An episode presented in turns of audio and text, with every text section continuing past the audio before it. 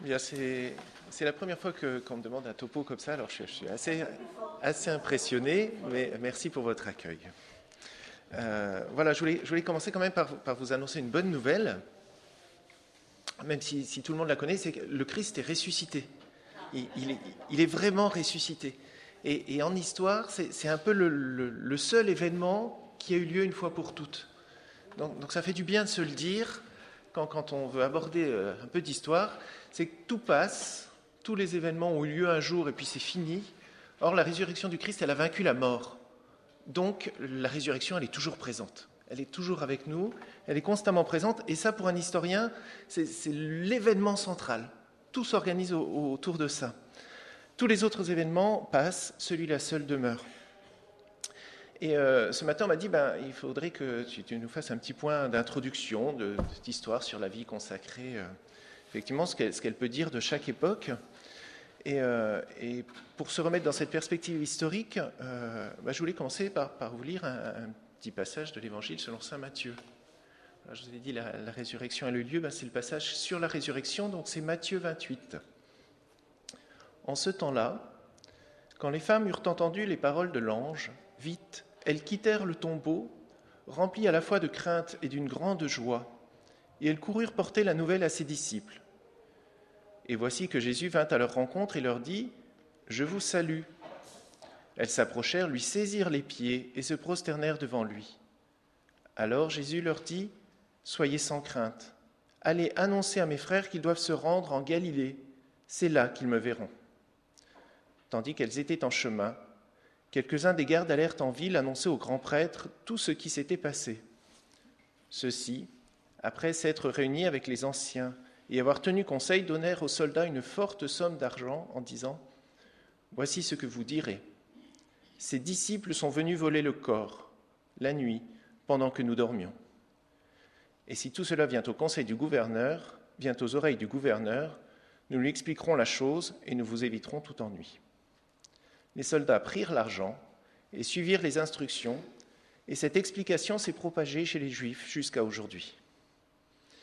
J'ai pris ce passage parce que dès le départ, dans l'Évangile, quand on veut parler de l'histoire du corps de Jésus, et en fait l'histoire de l'Église, c'est l'histoire du corps de Jésus. Ce, matin, vous et moi, nous, formons ensemble le corps de Jésus.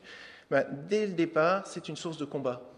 Et dès le départ, il y a cette histoire, on a volé le corps, vous raconterez ça sur lui. Et, la recherche de la vérité, pour l'historien, elle est, centrale. C'est le métier des historiens de, de, chercher la vérité. Il faut la regarder euh, en face, avec ombre et lumière. Mais l'histoire de l'Église, ça n'est jamais que de l'histoire. C'est toujours l'histoire du corps du Christ ressuscité. Donc c'est un sujet qui, s'aborde aussi euh, ben, ce matin, pas tout particulièrement, euh, dans l'Église, dans la foi. Voilà.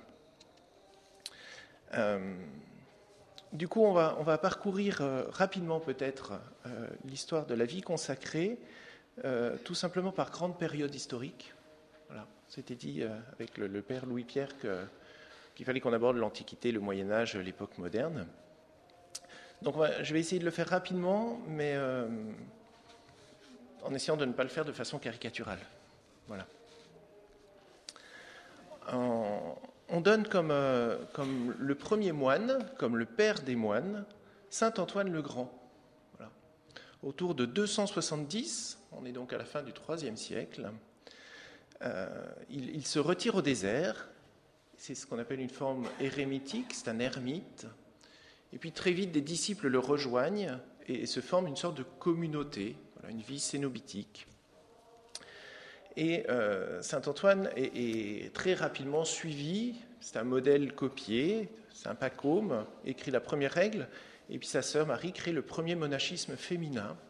Et alors je vais vous citer quelques noms de saints parce que vous connaissez peut-être leur histoire et ça vous permet de vous situer dans le temps, mais euh, c'est la période euh, qui va être immédiatement suivie euh, par Saint Athanase, qui est un ami de Saint Antoine et qui écrit sa vie.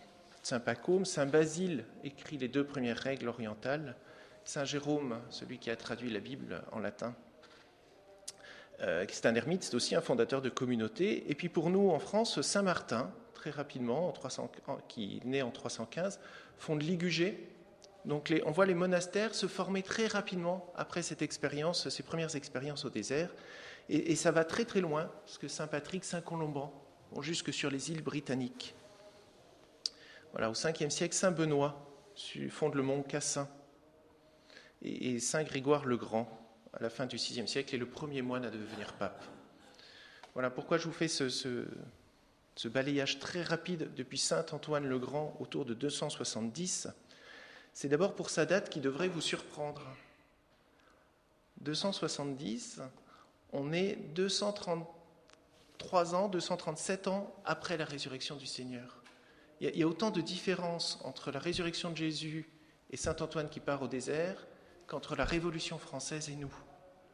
Alors on se dit, mais pourquoi avoir attendu si longtemps pour fonder le premier moine, la première euh, expérience euh, monastique euh, bah, D'abord, peut-être parce que les premiers siècles du christianisme sont, largement des, siècles de, persécution. on n'a pas besoin de se retirer du monde, c'est le monde qui rejette le christianisme, largement. les, premiers chrétiens eh ben, ils, ont, vécu ce temps où témoigner de sa foi, les confesseurs de la foi, c'est déjà un danger, c'est déjà risqué. Le, combat, il est quotidien et il est, en tout cas au moment des grandes persécutions, il est, euh, il est chaque jour euh, avec son voisin qui peut vous dénoncer. Voyez et c'est au moment où justement le christianisme s'est multiplié, où les chrétiens se sont multipliés en nombre, au moment où les persécutions vont s'apaiser, où il y a un apaisement dans le monde, que euh, bah, Saint Antoine lui ressent l'appel à, partir au désert. Voilà. Il, part finalement pour un combat, mais il se retire du monde à un moment où le monde est un peu plus chrétien. Et en même temps, les, moines euh, n'ont pas vraiment inventé euh, ce qu'ils vont vivre dans le désert, finalement un homme qui part dans le désert, qui est, vécu, qui est vêtu de peau de chameau et qui se nourrit de miel et de sauterelles, ça doit vous évoquer quelque chose. C'est-à-dire que pour fonder quelque chose de nouveau, à Saint-Antoine, en fait, il a des modèles avant lui. Le monachisme, il existe dans le monde juif. Saint Jean-Baptiste n'a pas non plus inventé cette retraite. Il existe dans les autres traditions religieuses avant le christianisme. Dans l'hindouisme, dans le bouddhisme, on a des moines, on a des monastères. Et euh, il y avait des consacrés déjà, des, gens qui vivent la pauvreté, la chasteté. Mais euh, tout ce qui était en germe au départ, tout ce qui existait dès l'origine, en fait, dès, la vie de Jésus et de Jean-Baptiste, bah, va se déployer à un moment de l'histoire dans la vie consacrée de type monachisme. Vous voyez, ces nouveautés, en fait, elles sont en germe, et puis parfois elles sont en attente. Et puis quand le monde est prêt ou quand les circonstances sont favorables, bah, une graine qui a été semée se met à fleurir. Euh, je, vous ai donné aussi une chronologie très rapide, je suis désolé, mais pour que vous voyez la rapidité de la diffusion. C'est-à-dire que quand c'est le bon moment, la vie consacrée, euh, elle va se déployer très vite dans toutes les régions du monde. Et puis, euh, ces débuts vont, lui donner une forme qui va l'influencer pendant longtemps, euh, les, premiers moines sont à la fois euh, des foyers intellectuels, ce sont des penseurs, et des foyers de méditation, on y élabore euh, une pensée, et puis ce sont aussi des évangélisateurs, ce sont des gens qui, vont très loin et qui apportent la bonne nouvelle au monde. Voilà, Saint Colomban va venir évangéliser la Gaule, Saint Boniface la Germanie, Saint Augustin de Canterbury évangélise les Angles, les ancêtres des Anglais. Voilà, Saint Cyril et Méthode vont évangéliser les Slaves. Ce sont des moines qui partent évangéliser. Pas uniquement les moines, mais les moines participent largement à cet élan missionnaire. Et, ça, ça reste vrai de toute vie consacrée encore aujourd'hui. La, consécration et l'élan missionnaire, ils sont liés. C'est un choix de vie qui, porte en lui la mission. Et puis, le dernier point, je pense qu'on peut, on pourrait en tirer d'autres, mais on peut tirer ce quatrième point de, des premiers siècles de la vie consacrée, c'est que euh, on est toujours dans la volonté d'être dans le monde sans être du monde. Oui, je vous ai dit, saint Antoine, il se retire au désert à un moment où les chrétiens sont multipliés dans l'Empire romain, mais euh, il reste profondément lié au monde. Les, monastères ont toujours été des lieux d'hospitalité, d'accueil. Et, saint Antoine, même s'il part au désert tout seul, très vite il a des disciples, très vite il a des gens qui veulent le suivre, qui veulent venir vivre avec lui. et, en se retirant du monde, il ne se coupe pas du monde, il témoigne en fait. Il témoigne d'un appel radical. Et euh, quand, je vous ai lu l'évangile selon saint Matthieu, je ne sais pas si vous avez remarqué, Jésus est à Jérusalem, puisque les femmes se mettent à ses pieds, il est là, il est là devant elles, et qu'est-ce qu'il leur dit? Il leur dit, allez dire à mes frères qu'ils me retrouveront en Galilée. Je trouve ça très surprenant parce qu'il est là. Pourquoi, pourquoi il ne dit pas allez leur dire je suis là? Il leur dit allez, allez en Galilée, vous me trouverez en Galilée. Et alors, euh, on a commencé à préparer ce topo il y a quelques temps, et puis il y a, deux, trois semaines, on a eu cet évangile euh, qui est aussi dans Matthieu, vous savez, qui marque un peu la fin du temps de Noël, où une fois que Jean-Baptiste est mort, Jésus a été baptisé, qu'est-ce qu'il fait? Il part en Galilée. Et en fait, la vie publique de Jésus a commencé à cet endroit-là, en Galilée. Donc une fois ressuscité, il dit à ses apôtres, revenez à l'origine finalement, revenez là où je vous ai rencontré, revenez au début, et la mission recommence constamment dans ce retour au début. Voilà, on est, tous peut-être invités aussi, euh, mais les consacrer particulièrement à, cette logique de, revenir à la source, constamment à la source. Voilà, il y a une logique euh, du temps qui, parfois nous dépasse. On aimerait que le temps soit linéaire. Or, euh, dans le temps de Dieu, ben, c'est un temps qui avance en se récapitulant, en se résumant, mais en assumant aussi ce qu'il a été avant.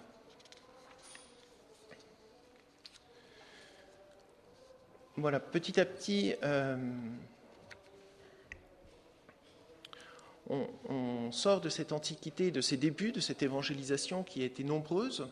On, parle parfois, si, vous vous souvenez de vos souvenirs peut-être d'école, euh, vous savez, quand Clovis est baptisé, 3000 guerriers sont baptisés avec lui. Quand on baptise un roi, souvent on baptise son peuple avec lui. On a l'impression que ça fleurit comme ça en nombre. On aimerait bien, on aimerait bien euh, que, ce soit toujours un tel rythme incroyable.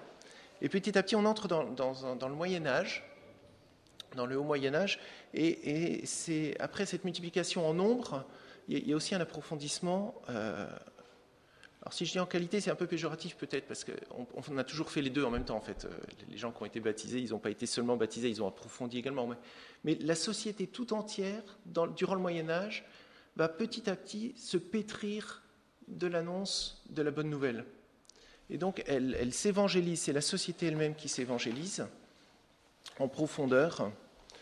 Et euh, le, Moyen Âge connaît une période qu'on considère comme son apogée, ce, moment de, fleurissement de la civilisation du Moyen Âge qui est autour du XIIe et XIIIe siècle.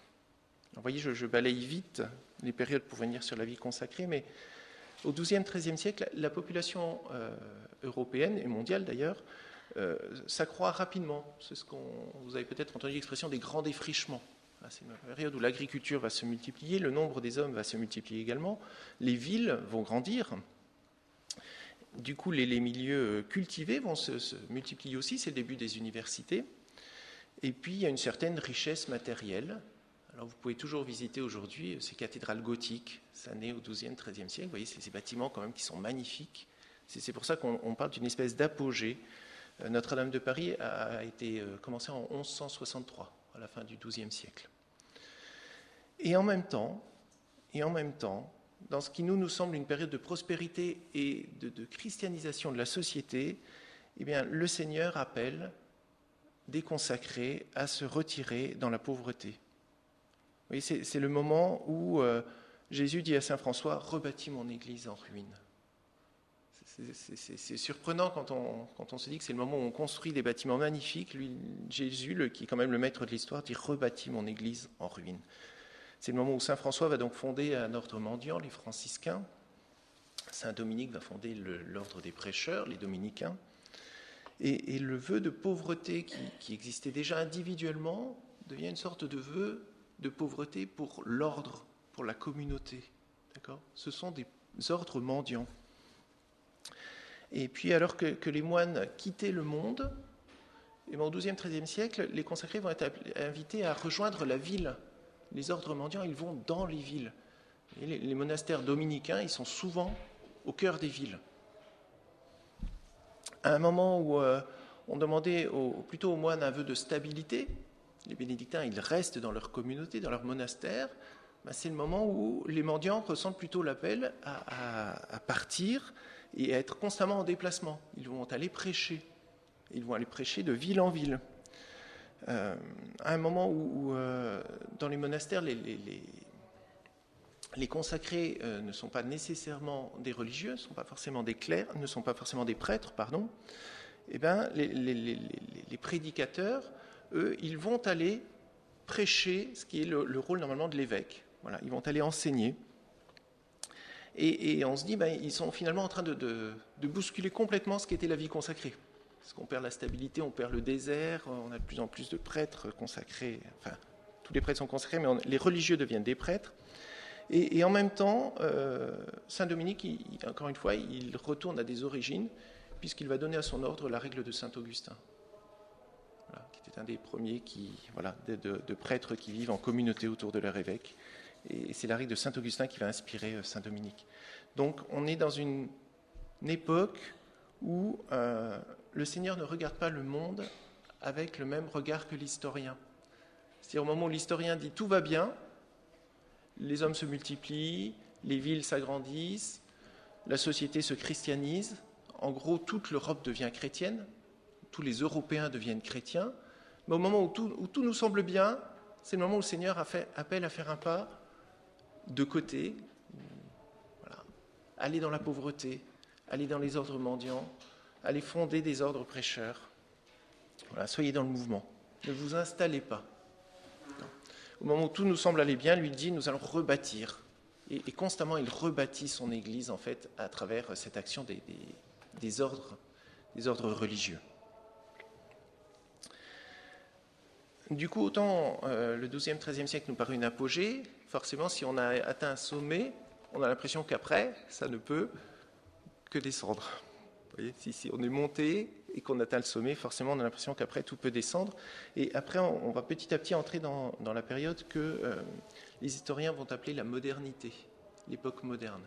Alors là encore, je, balaye rapidement les siècles pour, être. Oui.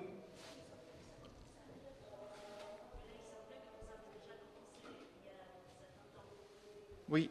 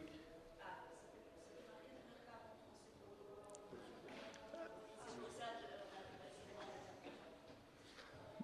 toutes mes excuses. Vous voulez... La, grosse école c'est le début de la matinée, et on va continuer d'écouter l'enseignement qui nous est donné, et puis suivre la matinée, comme c'est marqué à partir de 9 heures. Voilà. Je propose qu'on puisse continuer d'écouter l'enseignement.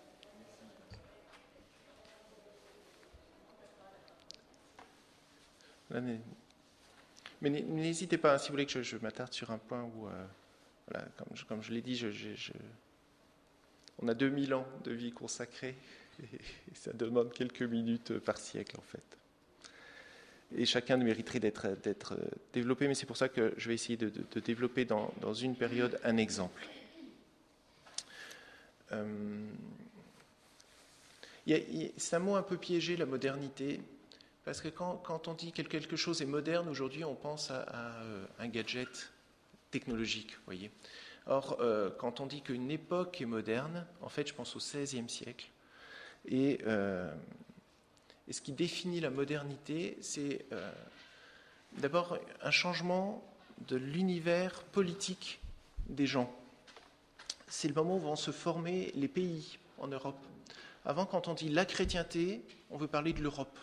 Puis toute l'Europe parle latin. Vous voyez, il y a une espèce d'unité. Puis comme toute l'Europe est christianisée, ben, la chrétienté et l'Europe, ça se confond un peu. Et puis au XVIe siècle, les choses se cassent, les choses se séparent les unes des autres, on voit se former des unités nationales. Alors tous les Français ont appris normalement à un moment ou à un autre de leur histoire, 1515, c'est Marignan. Ça c'est la date, c'est bien parce qu'au moins on a quelques repères qui sont communs sur lesquels on peut s'appuyer. Marignan, c'est François Ier. C'est le tout début de son règne en fait. il commence par cette victoire de Marignan. Et elle est, significative, cette histoire, c'est pour ça qu'on la prend, puis elle est facile à retenir, 1515. Euh, François Ier, c'est celui qui va remplacer le latin par la langue française. Vous voyez, dans ce que nous on appelle aujourd'hui l'état civil, par exemple, on va, on va tenir des registres en langue française. On va écrire les actes juridiques en langue française. Et donc on va créer une langue française écrite. Parce que dans ce qui est aujourd'hui la France, on parlait différentes langues. Mais il va falloir écrire cette langue française. Donc on, a des auteurs qui vont petit à petit élaborer cette langue française, et puis la langue allemande va s'élaborer de son côté, et donc les langues petit à petit se distinguent de plus en plus nettement du latin, et on forme une unité nationale. Marignan, c'est aussi une des premières victoires de l'artillerie. Voyez? Et quand vous sortez les canons sur le champ de bataille, bah, c'est la fin des chevaliers. C'est la fin de la guerre telle qu'on l'a pratiquée au Moyen Âge. Donc ça va être aussi la fin d'un idéal de chevalerie pour que s'impose le roi. Et comme il n'y a que le roi qui a les moyens de se payer une artillerie nombreuse, ben les grands seigneurs féodaux disparaissent petit à petit. et le pouvoir se centralise de plus en plus. En même temps que se fonde l'unité nationale, petit à petit se fondent des monarchies qui sont de plus en plus des monarchies absolues. Et puis quand on, fait évoluer ce pouvoir politique, euh, du temps de Saint Louis, c'est pas pour rien qu'on dit Saint Louis, Louis IX, la morale du roi et la morale politique, c'est la même chose. Vous voyez si, le roi commet un péché, ben, il le rencontre devant Dieu. C'est un homme.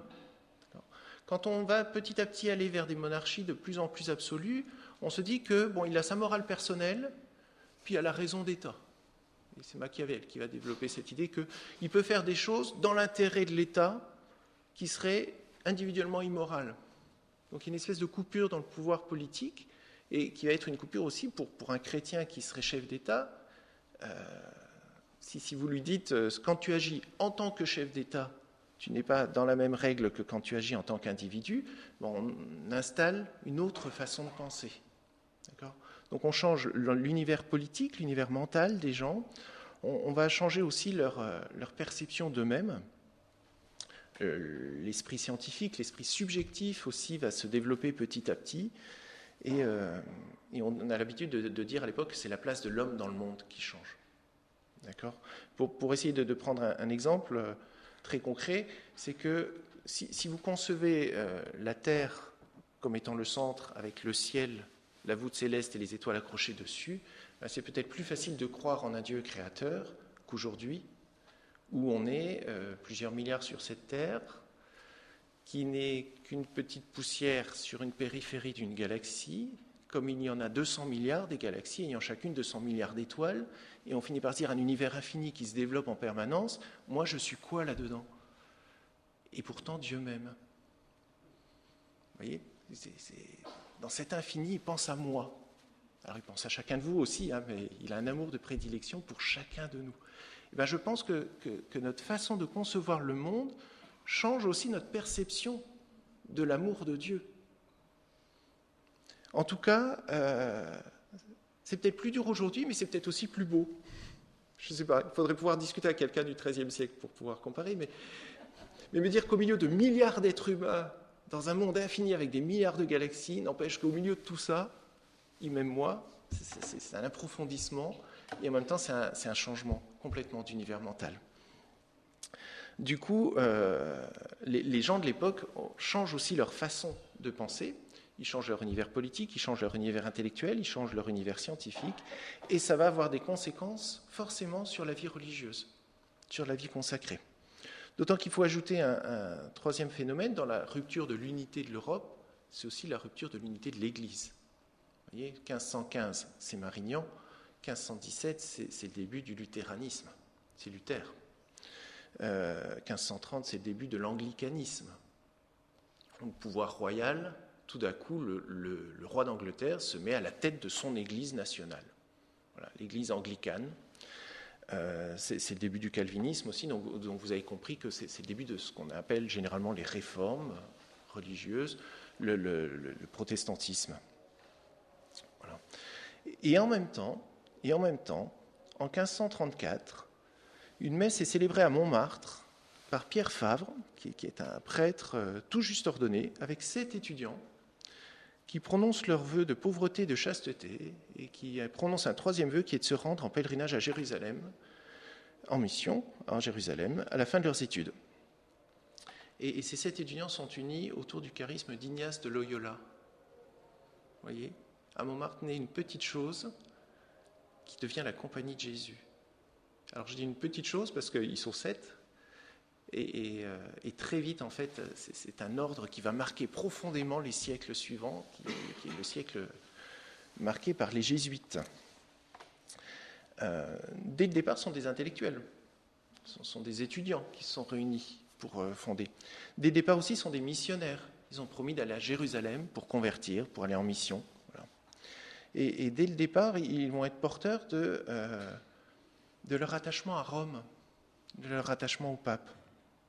Dans la compagnie de Jésus, euh, il y a une consécration, c'est un ordre, mais il y a ce vœu spécial de, fidélité à Rome. Au moment où on est dans la réforme protestante, au moment où, la division arrive, ben eux, ils font ce vœu de s'attacher tout particulièrement à ce qui est euh, un des marqueurs de l'unité de l'Église, c'est la communion avec le pape. Et puis, comme tout est lié dans leur vie consacrée, euh, en étant particulièrement attachés au pape, ils vont aussi porter l'Église latine dans leur mission. Alors là aussi, ça influence notre façon dont on conçoit les choses aujourd'hui. Euh, aujourd'hui, dans, notre tête, et je me mets vraiment dedans, quand on dit l'Église catholique, en fait, on pense souvent à l'Église latine. Vous voyez, dans certains débats, on va dire ben, les, prêtres ne sont, les prêtres catholiques ne sont pas mariés. Ben, si vous dites ça à un Syriaque, si vous dites ça à un Ukrainien ou un copte catholique, il serait très surpris. Vous voyez, les prêtres catholiques peuvent être mariés, mais pas dans l'Église latine. Or, l'Église latine, elle, s'est répandue dans le monde grâce à la mission qui a été portée, et, et elle fait qu'aujourd'hui, on finit par se dire l'Église catholique, c'est le rite latin voyez c'est pour prendre un autre exemple, si, c'était les coptes catholiques qui avaient évangélisé toute l'Afrique, aujourd'hui, euh, le clergé africain serait un clergé marié. Et il serait catholique. Donc, en ayant cet ordre jésuite qui était très attaché à Rome, à la fois ils vont permettre au pape d'exercer pleinement sa primauté, parce que finalement c'est un peu plus facile, quand on parle de l'Amérique latine, de se dire bah, elle est rattachée à Rome. Mais, euh, on oublie un peu que euh, l'Église catholique, elle déborde l'Église latine voyez, les, jésuites ont façonné par la mission un monde, alors pas que les jésuites, hein, mais, cette mission à l'époque moderne a, façonné un monde euh, à une époque aussi où l'Europe devient le centre du monde. C'est l'Europe qui découvre l'Amérique, c'est l'Europe qui va aller euh, nouer des liens commerciaux jusqu'en Asie, et donc euh, tout passe par l'Europe.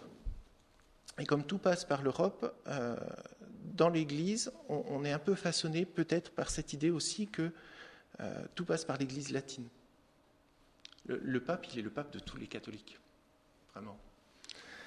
Et donc la, vie consacrée, elle porte cette mission, elle porte les soucis de son temps, puisqu'elle euh, est attachée à un moment de la division, elle est attachée à l'unité, elle est attachée aussi euh, à porter dans l'Église une espèce d'avant-garde intellectuelle ce sont des gens qui se forment, qui prennent le temps de, comprendre, de participer à des débats. Les jésuites, leur histoire va être marquée quand même profondément par les, nombreux débats qu'ils vont avoir à, défendre l'orthodoxie. Et en même temps, en, ayant cette, ce rôle, ils, pétrissent chacun de nous aujourd'hui. Dans leur vie consacrée, ce qui démarre petitement porte un grand fruit, et puis il porte un fruit qui demeure. Euh, j'ai parlé des jésuites avant de parler du Concile de Trente, parce qu'historiquement, ils sont nés avant, même si c'est eux qui vont porter euh, largement la réforme catholique. Vous avez peut-être entendu parler de ce, Concile de Trente, qui est un concile important dans notre histoire. Euh, pour vous redonner les dates, c'est 1545-1563. Et c'est un concile qui va redonner un élan ou, encourager un élan qui existait, puisqu'il il existait avant, vers la mission, vers euh, une clarification parfois théologique, vers un renouveau profond de, la vie à l'intérieur de l'Église. Et, euh, ça se traduit dans, toutes les vies consacrées.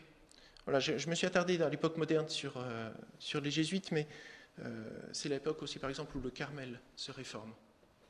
Et, comme tout à l'heure je vous l'ai dit, les, réformes sont souvent des, retours aux origines. La Thérèse d'Avila, elle a l'impression de, revenir à ce qui est profondément le Carmel au moment où elle, réforme le Carmel. Et, euh, le Carmel, c'est comme tous ces grands ordres, hein, il est porteur de son charisme, il est porteur aussi de, quelque chose que nous vivons encore aujourd'hui tous ensemble dans l'Église. Voilà, euh, l'un des fruits de, l'un des nombreux fruits du Carmel, c'est par exemple la petite Thérèse de l'Enfant Jésus, qui, marque tellement l'Église aujourd'hui, je trouve. Enfin, on est, on est profondément attaché à, la petite Thérèse, et, euh, c'est une sainte. Euh, qui, permet aussi à l'Église, à un moment où euh, peut-être elle, s'attache à, une certaine austérité, à un certain ascétisme, de se faire toute petite et de s'abandonner dans les mains du Seigneur, en disant, ben, moi, beaucoup d'œuvres sont trop grandes pour moi, mais, mon Seigneur peut me sauver. vous voyez comment une réforme qui naît petitement, des siècles après, elle irrigue profondément l'Église, et, elle nous fait vivre aujourd'hui parce que ce sont les saints qui font vivre l'Église, tout simplement et que euh, les, consacrés occupent une place de choix dans l'histoire de la sainteté dans l'Église. Voilà, vous voyez, j'ai parlé des tout premiers ordres, en parlant des dominicains, des bénédictins, des ordres qui sont nés plutôt au Moyen-Âge avec les dominicains, les franciscains. J'ai essayé de parler rapidement là des jésuites et des carmes, et, chacun d'eux, on en parle trop, trop vite, vraiment trop, trop vite. Alors, en plus, euh, je, suis désolé si vous avez manqué le début, du coup, euh, voilà, on va, va très vite, mais euh, peut-être pour pouvoir prendre un peu de temps, un peu plus de temps, sur, sur notre époque contemporaine. Voilà, pour y, venir aussi. Euh, alors quand je dis notre époque contemporaine, je ne pense pas seulement au XXIe siècle. Je, crois qu'on est encore euh, dans, le temps qui, naît au moment de la Révolution française. Parce que euh, entre la Révolution française et aujourd'hui, il y, a deux grands mouvements qui, sont importants pour la vie consacrée, je crois. Euh, d'abord, il, y a une place très importante des événements politiques sur l'Église. La, Révolution française, elle a quand même tout chamboulé. C'est vraiment un chamboulement incroyable. Sur, sur la vie religieuse, en 1790, on a interdit les vœux monastiques. On a interdit le clergé régulier. On a interdit aux gens de vivre dans un monastère, selon une règle. Vous voyez comment ça, le pouvoir politique, à un moment, peut essayer de, de, renverser tout. Et puis, c'est la période de, nombreux martyrs aussi, hein, la période de la Révolution française. Parmi les consacrés, il y en a beaucoup. Et puis, tout de suite après, enfin, tout de suite après, la génération d'après, c'est une période de renaissance. Euh, vous avez peut-être entendu parler déjà de Don Guéranger, qui, va refonder euh, à Solem l'ordre bénédictin. Et en refondant l'ordre bénédictin en, France, en tout cas en France, il, va euh, être très attaché à, retrouver une liturgie, euh, une réforme liturgique, un renouveau liturgique. Il est très attaché au missel romain. Aujourd'hui, il nous semble évident qu'on célèbre toutes les messes en France, je pense, selon le missel romain, ou à peu près. Ce n'était pas évident avant. il y avait des missels différents. Euh, une réforme liturgique, une réforme où il s'attache à, trouver une forme qui petit à petit va devenir une forme un peu plus commune. Euh, alors tous les ordres sont refondés. Si vous connaissez plus Henri Lacordaire, c'est celui qui refonde les dominicains en France. C'est la même époque, hein, c'est en 1837. Et puis on va avoir tout un, un, important travail, donc à la fois sur la liturgie et puis sur la relecture des pères de l'Église, sur la redécouverte des premiers siècles. Le, le 19e siècle, il, travaille sur les sources dans un contexte politique qui est difficile. Euh, à la fin du 19e siècle, dans les années 1880, il se met en place la Troisième République en France, qui est de nouveau une période de combat politique entre le pouvoir et les ordres. En 1880, les jésuites sont de nouveau interdits. Euh, donc ils sont interdits en France. Puis toutes les congrégations sont interdites. D'abord, on interdit aux, consacrés d'enseigner, ce sont les congrégations enseignantes qui sont expulsées des écoles. Et puis, euh, cette période qui commence avec les années 1880, elle aboutit par les, lois que tout le monde connaît, la loi de 1901 et les lois de 1905, qui sont les lois de séparation de l'Église et de l'État. Mais euh, on oublie que pour les consacrés, ça a été des périodes où non seulement on, ferme les monastères, mais on expulse les consacrés. On expulse y compris des gens qui sont français. Ils sont chassés de France. Euh, dans, la séparation de l'Église et de l'État, il y a par exemple l'expulsion des Chartreux, hein, qui étaient déjà partis en 1792, revenus, puis ils repartent en 1903, et ils s'exilent. Et là encore, comme ils s'exilent, ben, ils, ils vont marquer d'une empreinte pétrie en France les églises qui sont à l'extérieur de la France. Voilà. On dit qu'en 1900, la moitié des missionnaires dans le monde étaient français. Alors, à mon avis, c'est à la fois lié au fait que l'Église en France, elle a quand même connu des grands martyrs avec la Révolution française, et ce sont des martyrs, ben, ils portent du fruit, mais ils le portent où ils veulent. Et puis c'est lié au fait qu'ils ne peuvent plus être en France, puisque leurs congrégations sont supprimées, on les chasse de France. Donc ils continuent leur travail missionnaire à l'extérieur. On a, on a, un très bel exemple dans notre diocèse, moi que j'aime beaucoup, euh, ici, qui est la bienheureuse Anne-Marie Javoué. Je ne sais pas si vous connaissez Anne-Marie Javoué. Elle, est née à Jalange, euh, à côté d'une petite ville qui s'appelle Sœur. Alors Sœur, aujourd'hui, c'est en Côte d'Or, c'est le sud de la Côte d'Or, mais quand elle est née, euh, c'était le diocèse d'Autun. Et en pleine révolution, elle, se consacre à Dieu, pendant une messe clandestine. Et puis elle va fonder une congrégation, les Sœurs de Saint-Joseph de Cluny, qui va d'abord être une congrégation enseignante. Et au XIXe siècle, on en a beaucoup de ces religieuses qui prennent en charge l'enseignement des populations pauvres. Voilà, ce qui est aujourd'hui le lycée militaire d'Autun, c'est d'abord une école mixte où Anne-Marie Javoué et ses sœurs euh, ont enseigné. Et puis, comme ça marche bien, elle va être appelée à aller à l'extérieur. Je vous ai dit, les missionnaires français sont importants à l'extérieur. Donc, elle part dans les pays d'Afrique, elle part euh, outre-mer, dans l'outre-mer français, à La Réunion, à la Martinique, à la Guadeloupe. Elle part notamment en Guyane. Et en Guyane, elle va découvrir ce qu'est le sort des esclaves noirs de Guyane et elle va libérer les esclaves. Elle est connue comme étant la libératrice des esclaves. Et donc, j'allais dire, cette petite femme, Louis-Philippe disait, c'est un grand homme. Cette petite femme qui est née dans un petit village, euh, qui n'est plus en Saône-et-Loire, mais enfin du diocèse d'Autun, elle fonde euh, la première congrégation missionnaire féminine, elle fonde des écoles et elle libère les esclaves 20 ans avant l'abolition de l'esclavage. Ces consacrés qui sont capables d'imagination extraordinaire, de fonder des œuvres qui, se diffusent très rapidement et euh, qui vont bah, témoigner de la sollicitude du Seigneur pour les petits, à la fois pour les enfants, à la fois pour les esclaves noirs.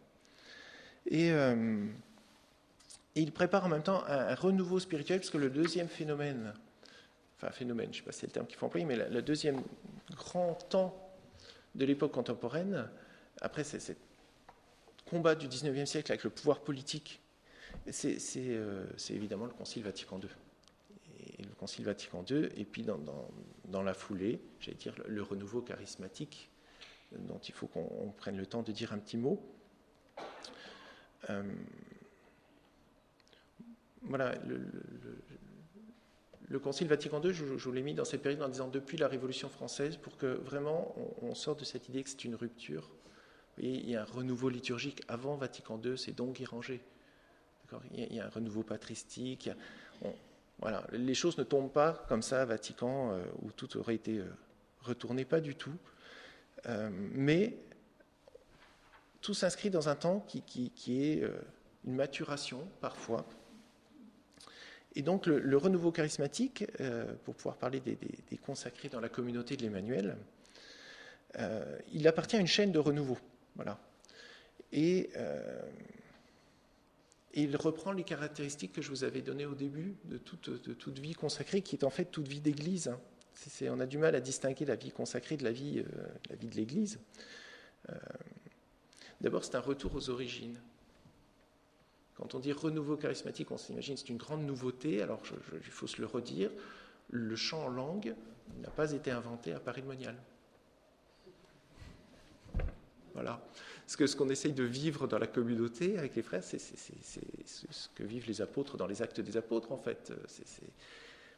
Et puis, euh, quand je dis ce qu'on essaye de vivre dans la communauté, en plus, c'est peut-être un peu prétentieux, parce que c'est ce qu'on essaie de vivre dans l'Église, quoi, tout simplement. C'est de continuer de vivre des actes des apôtres, et, parmi euh, la communauté de l'Emmanuel, il y a euh, des consacrés. Et, là, je pense qu'il y, a une. Enfin, je pense. Là, il y a une nouvelle forme aussi de consacrés.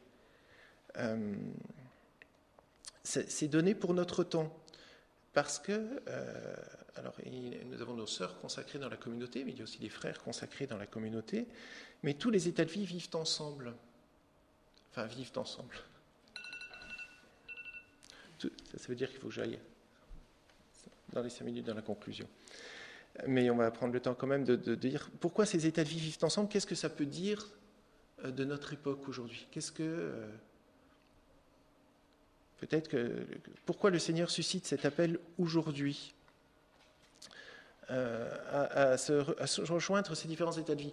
Peut-être euh, pour que euh, les consacrés ne soient pas, en tout cas dans ce renouveau charismatique, dans une forme de cléricalisme. Il faut, faire attention à la rupture, au retrait du monde qui risquerait de, faire finalement deux églises. Vous voyez, une église des consacrés, puis une église des autres. Et, peut-être que notre témoignage des consacrés dans la communauté aujourd'hui, c'est de montrer que finalement, c'est la vie d'une communauté chrétienne où, c'est un corps avec des organes différents, des fonctions différentes, des rôles différents, mais c'est un, même corps.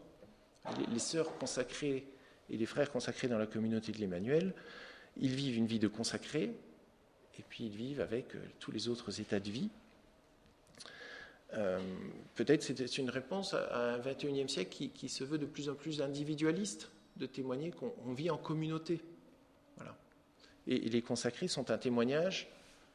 C'est le royaume qui est présent et qui est déjà là et elle le manifeste et il le manifeste. D'accord? Mais encore une fois, ils le manifestent, ils en témoignent, mais ils ne l'ont pas inventé.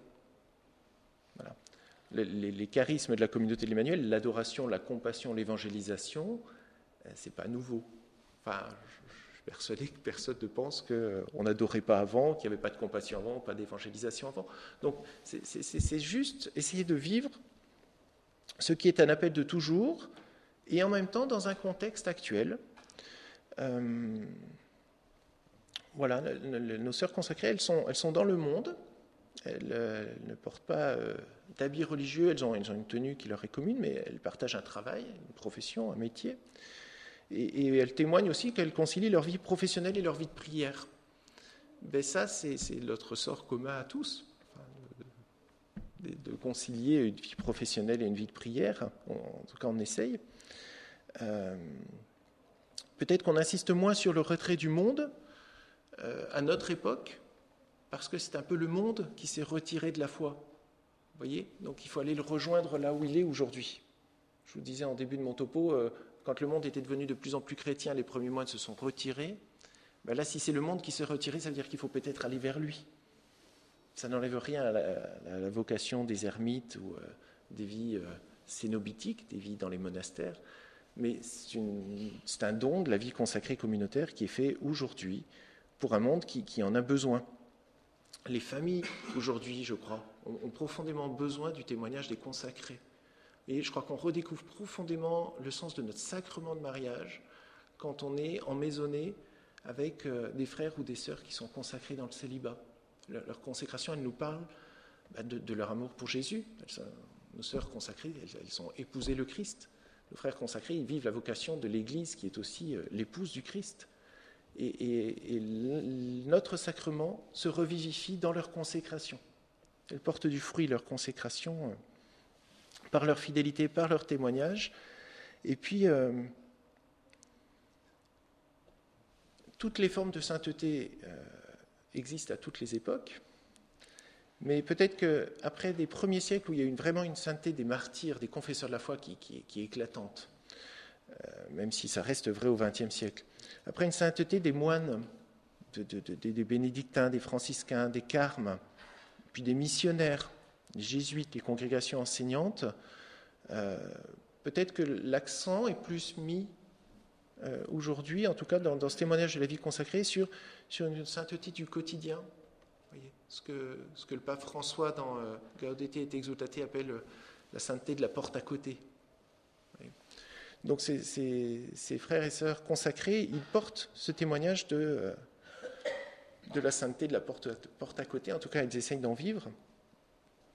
Alors, je, voulais vous citer euh, en guise de conclusion un, petit passage de Gaudete et Exultate. Donc, c'est le pape François qui parle. J'aime voir la sainteté dans le patient peuple de Dieu. chez ces parents qui éduquent avec tant d'amour leurs enfants, chez ces hommes et ces femmes qui travaillent pour apporter le pain à la maison, chez les malades, chez les religieuses âgées qui continuent de sourire. Dans cette constance à aller de l'avant, chaque jour, je vois la sainteté de l'Église militante. C'est cela souvent, la sainteté de la porte d'à côté, de ceux qui vivent proches de nous et sont un reflet de la présence de Dieu, ou, ou pour employer une autre expression, sont la classe moyenne de la sainteté.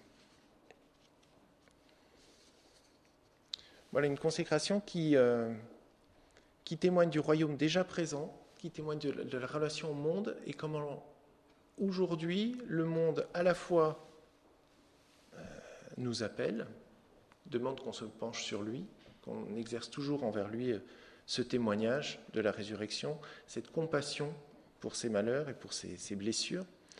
Et puis, ce témoignage de la vie consacrée, c'est un, témoignage, un témoignage pardon, à la fois de, patience, de douceur, et puis en même temps euh, d'audace, parce qu'il faut, il y a quand même une radicalité dans le choix de la vie consacrée qui reste vrai que l'on soit euh, de Saint Antoine à aujourd'hui.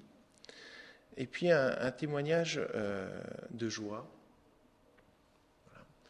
parce que, encore une fois, la vie consacrée, elle façonne l'Église, mais elle n'est pas extérieure à l'Église. Et, l'Église la façonne parce que euh, quand, quand, on va chercher à l'essentiel, en fait, euh, c'est notre vocation commune de baptiser que les consacrés cherchent à vivre euh, pleinement.